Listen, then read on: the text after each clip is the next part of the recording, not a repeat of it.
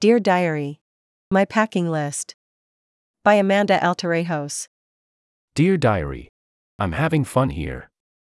It's magical, the sunshine glittering in my bones, when I dance around like I'm a Joan Didion groupie with big Celine sunglasses and an itch for the clicking of a typewriter, a glass of bourbon, or maybe both. I hope it's both. Really, I do. I do, because what else is there to live for? If Didion packs it, I, a phantom of a girl who spills words only when it's leaking from her bloody gut, swear by it. Until I'm gray and unraveling, I'll adore her list. Two skirts, two leotards, one pullover sweater, two pairs of shoes, stockings, a bra, nightgown, robe, slippers, cigarettes, bourbon, and in a bag.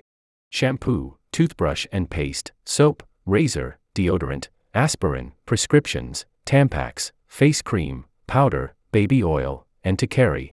A mohair throw, typewriter, two legal pads, pens, files, and house key.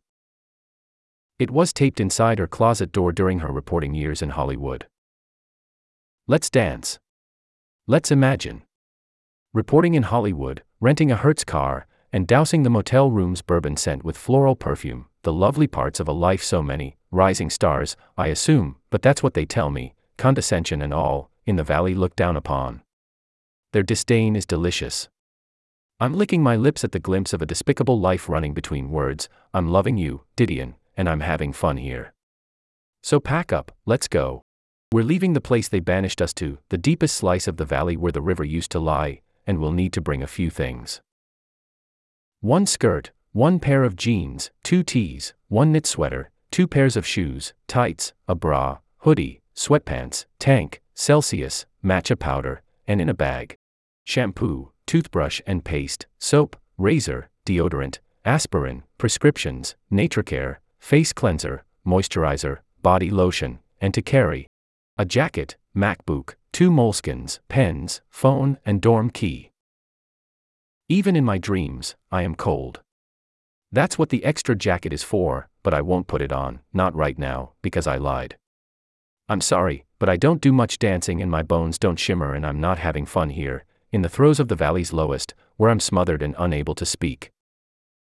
The list moves on, travels far, but I am stuck. The cruelty of it all.